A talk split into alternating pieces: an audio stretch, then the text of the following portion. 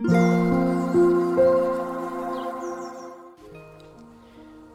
イスレメディー心と体にちょこっといい話。元看護師ホメオパス井上真由美です、えー、昨日鹿児島から新潟に戻ってきました。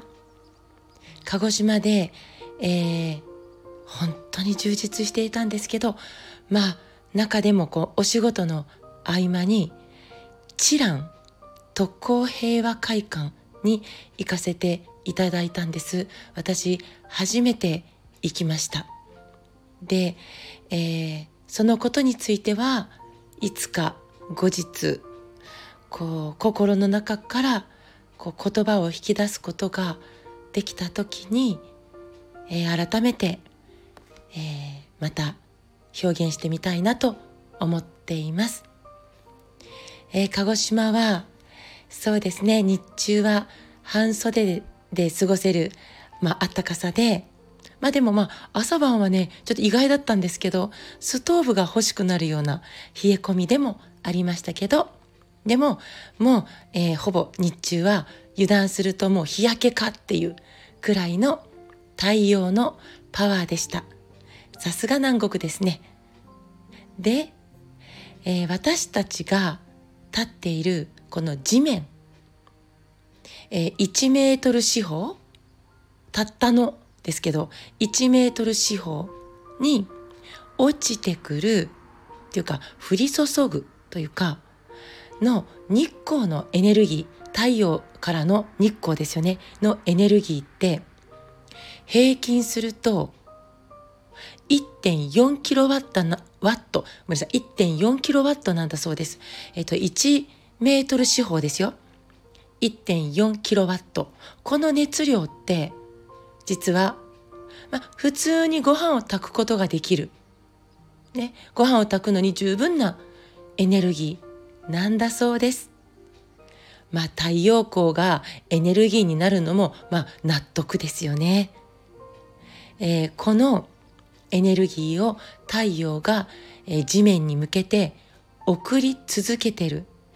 そのためになんと太陽自身が毎秒1秒間に400万トンの、えー、太陽自身の体重を減らしながらまあそれを燃料として使ってるってことですよね。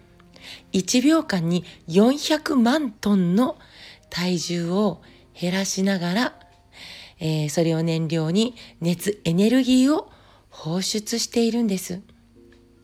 いやーすごい。まあ、えっ、ー、と、ろうそくが燃えて少しずつ小さくなっていくのと、まあ、同じイメージですね。太陽自身が巨大なろうそくだということです。自分を、えー、使いながら燃えて照らし続けてる。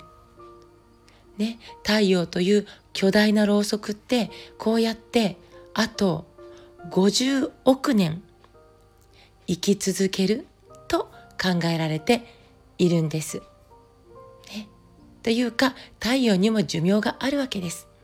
ね、物質に無限はなく燃えて光ってそしていつか終わりの時を迎えます。えー、太陽も同じく。そしてこの地球も同じく。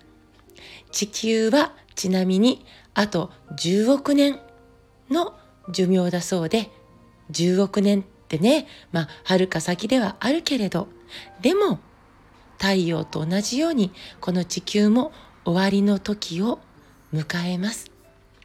そして私たちも物質としての終わりは例外なく誰にでも来るんですけど私たちも燃えて光りながらそしてその終わりの時迎えるんですよね。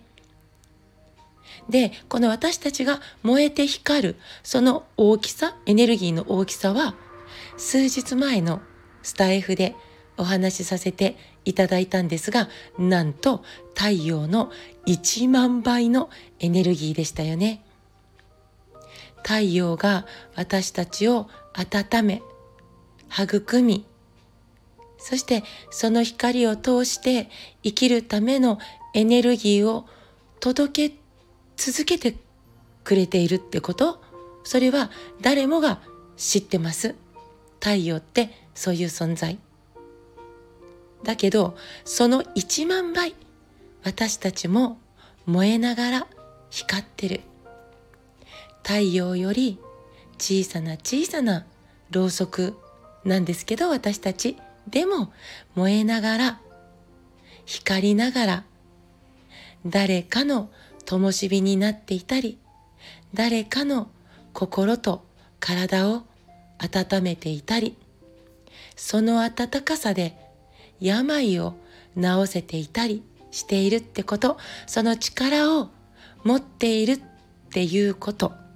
私たちは小さくて大きな太陽なんだよ。ってこと。をなんか自覚しつつ自覚して生きていけたらいいですよね。私たちのその光しっかりと楽しんで出しながら。そしていつか終わりの時にその火がふっと消えて美しい煙となってスーッと天に帰る日まで。そしてそのスーッと天に帰った後も私たちが灯していた炎が誰かの心で灯り続けることができるように私たち自身のろうそくを大事に大事に燃やして生きていきたいですね。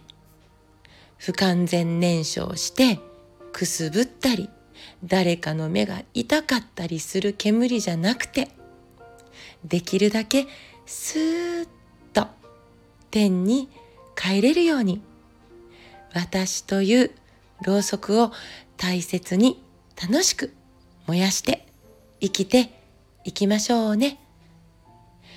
えー、チラン特攻平和会館でたくさんの若い命が海に散っていったということなんですけどでもその鹿児島で、えー、チラン特攻平和会館でたくさんのたくさんの彼らが灯していた炎を私胸にいただいてきました。もう今思い出しても涙が止まらなくなりそうだけれど、えー、胸にいただいた炎を消してしまわないように私もまた残りの時間燃えて生きていきたいと思います。さてしつこいしつこい、えー、告知。大好評。自分で言うかシリーズ。臓器シリーズ。4月末日まで。秘蔵と肝臓。絶賛。販売中です。今からでもまだ。間に合うし、見ていただけるんじゃないかと思います。コメント欄に貼りますので、ぜひ。目を通してみてください。今日も最後まで聞いてくださってありがとうございます。また明日お会いしましょう。